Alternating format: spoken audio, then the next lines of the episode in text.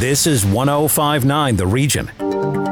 There are so many ways of communicating these days, but nothing seems to beat the one on one. This is In Conversation with Ann Romer. Welcome to In Conversation. This show is, in my view, up front, up close, and cutting edge. Kurt Browning, you know him, you love him, four time world champion, no easy feat in the highly competitive and ever evolving world of figure skating. Kurt is a powerhouse, a thrill a minute athlete, faster, higher, stronger, and let's throw in four revolutions just for good measure. I will never forget Kurt's stunning achievement at the 88 World Championships in Budapest. He attempted to land the first quadruple toe loop ever seen at this level of competition. He nailed it.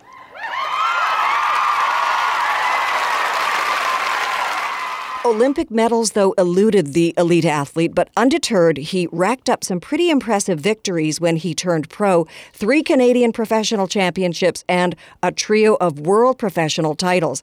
Ever the entertainer, he was front and center in blockbuster skating shows like Ice Wars and Battle of the Blades, and still wows crowds with his ice interpretation of Gene Kelly's iconic dance in Singin' in the Rain. And then there are Kurt Browning's awards and accolades the Lou Marsh Trophy and Order of Canada 1990, Lionel Conacher 90 and 91, Canada Sports Hall of Fame 94, American Pro Skater of the Year 98, Skate Canada and the World Figure Skating Halls of Fame 2001 and 2006, respectively, and the recipient of the ISU Skating Lifetime Achievement Award just last year.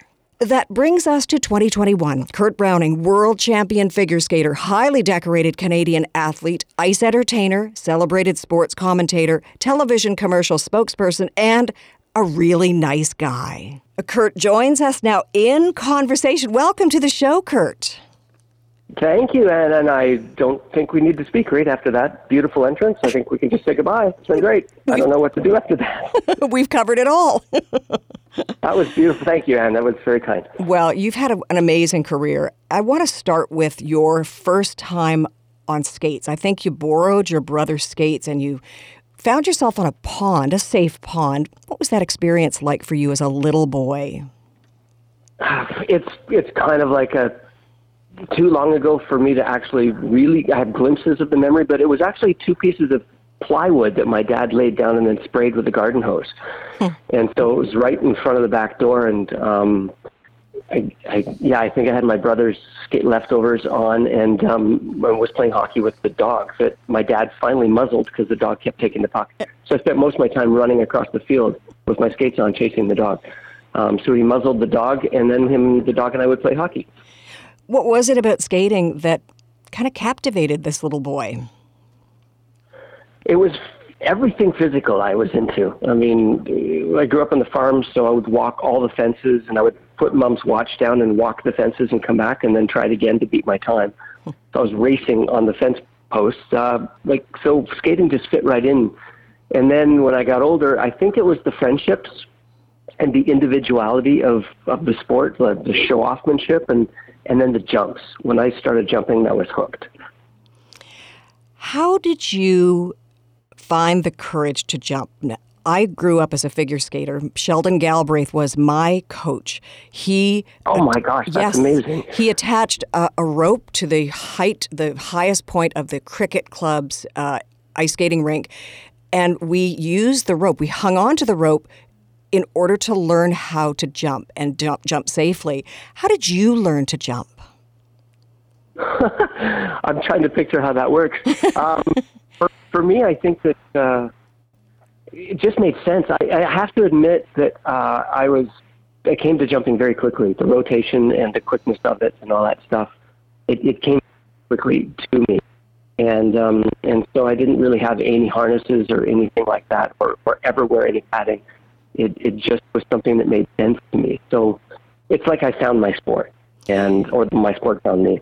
And you found your coaches. Uh, I don't know if they, they were your first coaches, but Michael Jiranek and his wife, they entered your life or you entered theirs. What difference did they make to your ice skating journey? Oh, well, Michael and Renata were kind of this friendly conduit to what was next um, because Michael wasn't very pushy. He was he was very you know on your side. He was always like saying, "Well, just try it again, try it again, try it again." And, and I loved that I barely stopped to talk to him. I just skated around, and he would say something quick, and away I would go, um, like a horse going around the pen, around, around, around. And um, and he's still a dear friend of mine, and um, still a part of my life, and, and kind of like you know, it becomes part of your your your family. Um, and so many big and so many bad things have happened together, wonderful and and going to the Olympics and having it not work out and that sort of thing. It, it really you kind of go to you go to task with each other and you you're either you either come out the other end stronger or or you you break as a relationship and and he taught me a lot.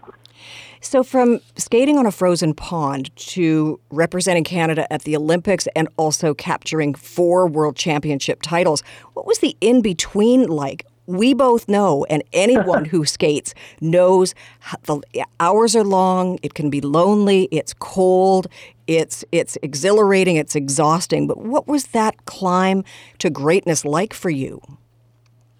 Climb to greatness. Wow. Uh, okay, I I have to tell you that it would be really fun to to have that time machine that we all covet to be Marty McFly and go back in time and, and really experience it again.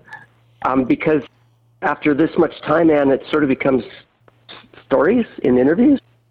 Uh, but I think I, I think I just loved it because at the Royal Glenora Club in Edmonton, when I was a teenager, becoming you know early twenties, and and competing, uh, my peers were such amazing kids, and I and I, I find that as I do seminars around the world or as I travel, and and of course I'm still skating, so I'm always twice as old as everyone else in the cast. Um, skating people are interesting because we're not just athletes, we're also artists, we're dancers, we're performers, actors, and it just I think that, that that's that's why I never got tired of my sport. I never got so frustrated that I ever wanted to quit. Um, there was tough times with back injuries that, that kept sort of coming in at the worst moments of my career and uh, and and being a real problem and but generally speaking, even though the Olympics didn't work out the way I, I or Canada wanted, uh, I've, I've had a gifted, like, gifted career. And so um, I look back with fondness, like, so much happiness. I understand that you felt that the injury, so there's back and knees and shoulder and twisted ankles, may have cost you an Olympic medal, but that surgery and physiotherapy saved your career. Is that right? Well, I mean, every athlete, especially one that's had a long career like me, is going to have ups and downs. And um, you know, Calgary in '88, I was young and, and had a fantastic games, a lot of fun, a lot of partying on Electric Ave after the competition was over. Um, being a superhero, wearing that wrong red jacket around Calgary, and just being embraced by every Canadian you met. That was a really cool experience. And then Albertville, uh, four years later, uh, my back was bad. Six weeks before the Olympics, I couldn't push the clutch down in my truck. Um, I wasn't jumping. I, I couldn't train properly. And so when the Olympics came, I, you know, it was it was like a tsunami of pressure that I didn't react well to. Uh, two years later, because they, that's when they shifted the Olympics, um, they started switching to summer and winter um, instead of having them in the same year. So all of a sudden, I was only two years away from another Olympics, and in that Olympics, I, I dropped the ball. I mean, I just dropped the ball. I, there's there's nothing more to be said about it. I made mm. bad decisions in the five minute warm up before my show program and set myself up for failure so I've I've had you know like incredible worldwide losses, but but standing on the podium in in Halifax, winning the world title in Canada, having ten or twelve thousand people single Canada for you, I've had highs too. So I think that when I speak to people, I can talk to them from both points of view. Um, you know, like someone like Scott Hamilton he he has cancer and and and in his life and that's something that has made him stronger and made him a beacon of light and power for a lot of people and um, you know and so I, I feel that I also have had hard times and it helps me relate to different people when I meet them. And it seems to me that you worked harder because you weren't an Olympic champion. I I feel like I did because when I turned professional um, in Stars on Ice, this amazing tour that I've been a part of for 28 years. I'd look left and right, and everybody had a world um, title, but also an Olympic gold medal. I mean, 80% of the cast were Olympic gold medalists, and I didn't have a medal of any color.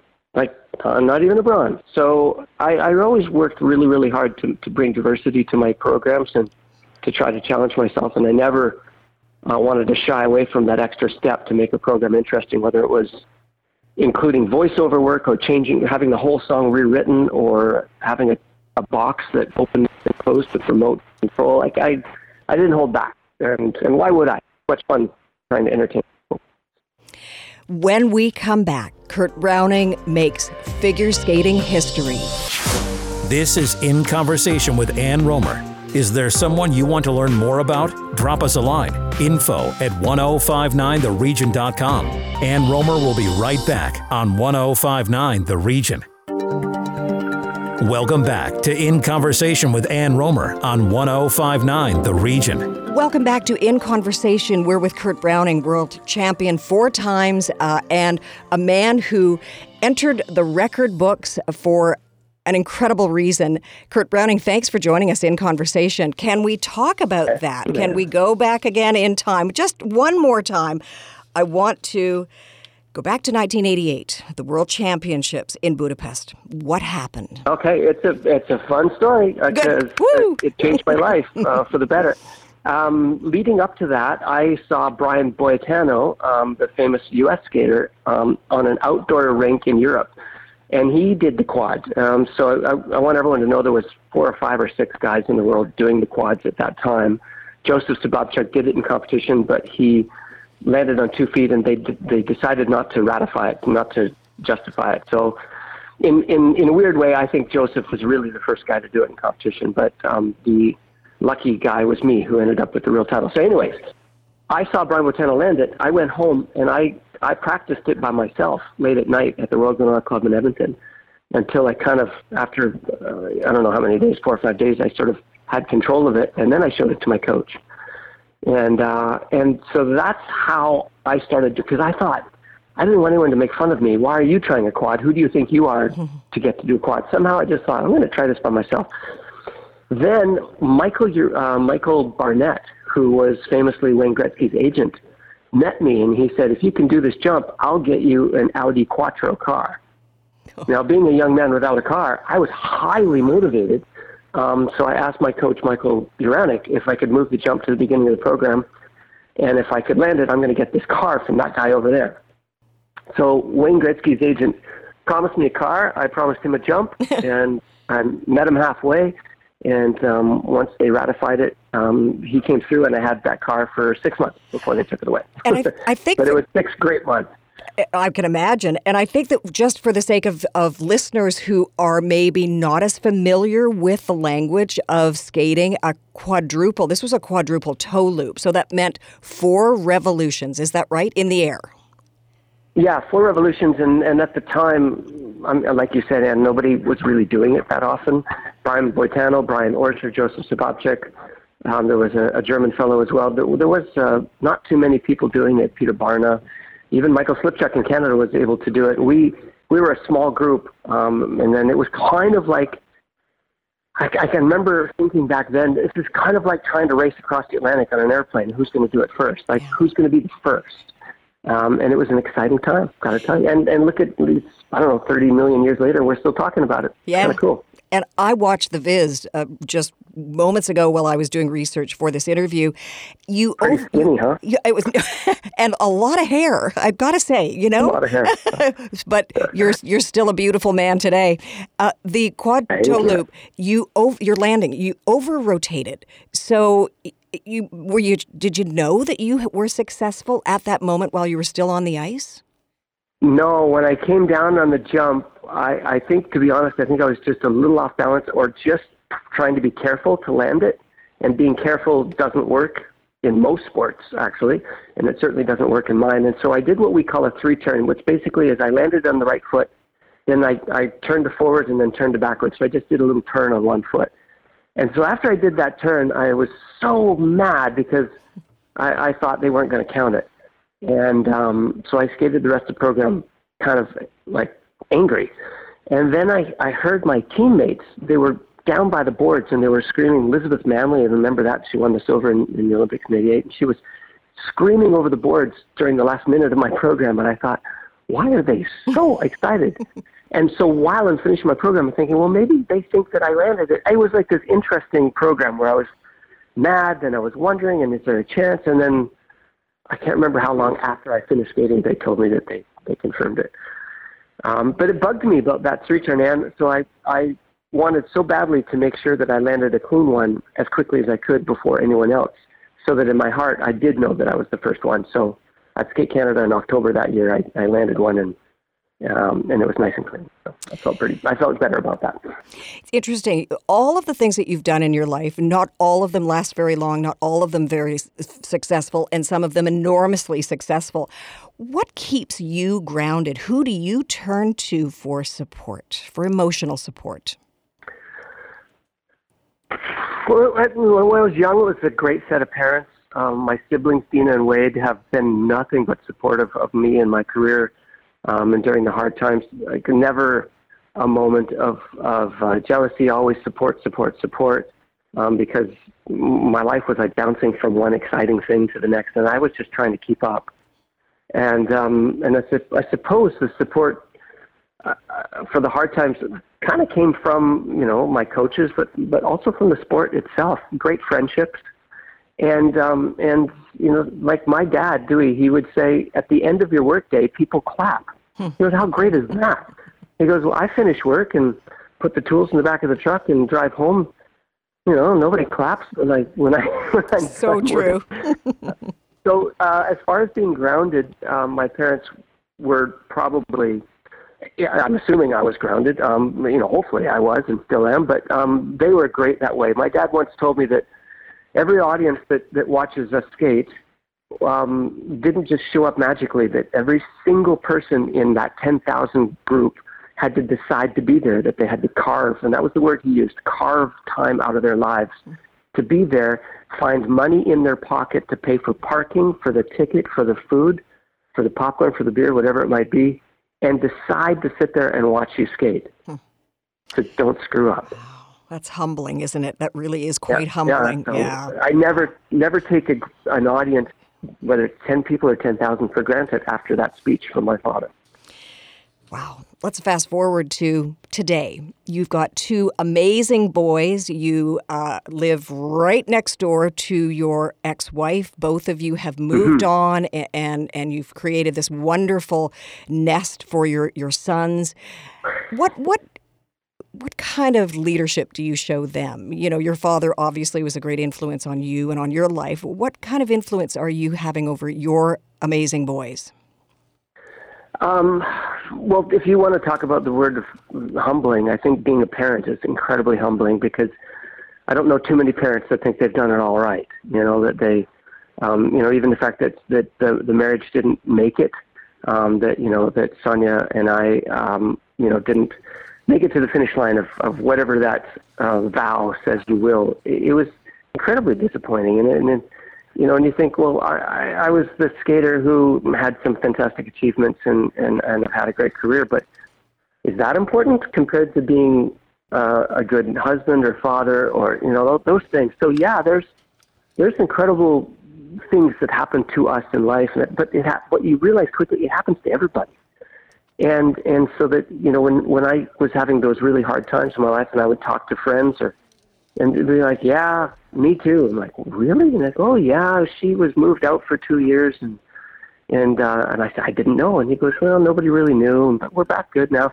So it was a very incredible, humbling time, and the fact that Sonia and I do live right beside each other, we vacation together, we still all four of us get in the car and go to the cottage for the weekend together and you know, and, and her her boyfriend and my girlfriend, we all get along, and it's it's. Uh, I think if I've taught my children anything, it's um, you know, it's forgiveness. And and when I use the word forgiveness, I don't mean for anyone else. I, I kind of mean for myself, like the the ability to make mistakes and then move on, and and to allow life to happen around you, like a stone in the stream. You know, the stream goes around you and uh, and I hope that that's what my kids take from this, and they see that Sonia and I love each other very much, and that the four of us are a family, and that we're tight, and I think that that's going to be something that they hopefully can use for the rest of their lives. Hmm. Do do the boys skate? Does either Gabriel or Dylan figure skate? Um, Gabriel did, um, and he, he, I knew right away it probably wasn't going to be in the cards for Gabriel because when he fell as a little tiny guy, he just laid there and did snow angels and crawled and flipped around, and he's way more interested in um, acting and performing. So he definitely got that gene from mom and dad. Um, and then Dylan did skate a little bit longer. He got most of his double jumps, and I had so much fun watching him. He was the only kid on the ice with red velvet skates, so he, uh, red velour skates. So he was easy to find. and he's a dancer like his mom, so he's got good moves. But now Gabriel's going to be going to York University for acting, directing. Who knows what direction he wants to go in? And uh, Dylan's becoming a little boxer of all things. So you never know where your kid's are going to take you. Yeah, but you're leading them well, as is Sonia. So, Kurt, would you roll with me on this one? I'm just going to play a little bit of music, and then I want you to tell me what it means to you. All right. So here is the here is the music. Hold on. I'm singing in the rain, just singing in the rain. What a glorious feeling! I'm happy again. So Singing in the Rain. What does that song mean to you? A gift. Um, if I had one word, it would be gift because uh, we were doing a TV special a long, long, long back when I had hair, a long time ago. and um, I was asked at the end of this big meeting by John Brunton from Insight Productions. He asked this one wild question. He said, If there's anything you'd ever want to do in skating, but it's impossible, what would it be? And everyone else in the room stared at me, and I thought, how do you answer that question? Uh, and then I just, it, it just came into me. My mom and I sitting on the couch watching Singing in the Rain. And I thought, well, that would be fun, but how am I ever going to skate in the rain? And um, he turned around to his assistant or to the next person beside him and he just said, make it rain. So in that TV special, we filmed the very first original version of Singing in the Rain.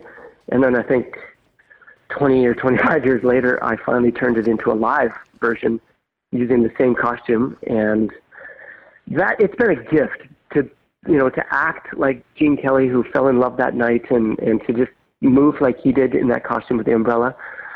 Um, every once in a while in a long career, you get a gift, and that's what that one was. Wow. Will you include that in Stars on Ice when that amazing show returns next spring? Uh, no, because I've already skated that program in Stars on Ice, and I and I I do occasionally pull programs back um, and do them again, but I think, and if I ever really know, because I think that I've retired in my mind, at least not publicly, but in my mind, I've retired at least twice already. Um, but if I really, really know that it's the end, then maybe there'll be some kind of a montage thing that I would do, and, and definitely Singing in the Rain would be a part of that. You and I have many parallels in our lives, let me tell you. Uh, uh so I also want to ask you about your television commercials. You know, you, you, you have your hands in, in, your fingers in many pies, if you will.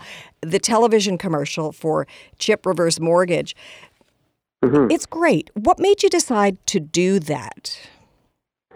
Um, well, working with home equity, um, well, they, they just approached me, and I didn't really know that much about what a reverse mortgage was. And, and I just, I had a meeting with um, Yvonne, who has now become a good friend of mine, and I really liked her energy. And I said, look, I, I, I would like to do this, but I would like to use this as a chance to make a donation to my um, skating rink that I grew up in and is now the Kurt Browning Arena in Caroline, Alberta. And she said, "Oh, that's interesting." I said, "Yeah, I'm not. I'm not really. I, I'm I'm interested in in in what this does for people." And so she explained it all to me, and and it seemed all all great, and and it would help people. And so we did it, and then we made that fantastic donation to the Browning Arena. And I got to work with Donald Jackson, who was mm. world champion of Canada. Yes. He's one of my heroes. Yeah. And and I got to work with my two young boys in the commercials as well. And the whole experience was wonderful. Um, and then um, Home Equity has come back recently and said, let's do another series of commercials. And um, and this time I I was sort of dealing a little tiny bit with the uh, the negative connotation that comes with a reverse mortgage that I didn't really understand the first time around that much. So every once in a while, um, you know, you get a little negative feedback. But generally speaking, as a figure skater, it, it's always positive. It's like, oh, I love your skating. You know, my mom loves your skating or whatever it is. But having people walk up to me and say, I can't believe you're selling out and doing reverse mortgage commercials. That has been a new experience. Yeah. So yeah. it hasn't been always easy because I think, especially in the United States, um, there's a history of people who have been misunderstanding the product. I mean, it's a it's a bank loan, you know, and bank loans get paid back. So uh, there's all sorts of things in the world where certain people, um, you know, like there's jokes about car salesmen and they they lie to you, or or the contractor that comes and does things to your house that you didn't need doing, or the mechanic at the store. I mean, there's all sorts of reputations out there that um, certain will, will do it, and then that puts a shadow on the rest of the of that um, job, Mark. Kurt Browning, world champion figure skater, highly decorated Canadian athlete, entertainer, sports commentator, TV commercial spokesperson, and, in my view, just a really down to earth guy. Are you happy? Uh, just a, a, failed, and also remember, I'm also a failed hair club for men member. well, are you happy where you are today?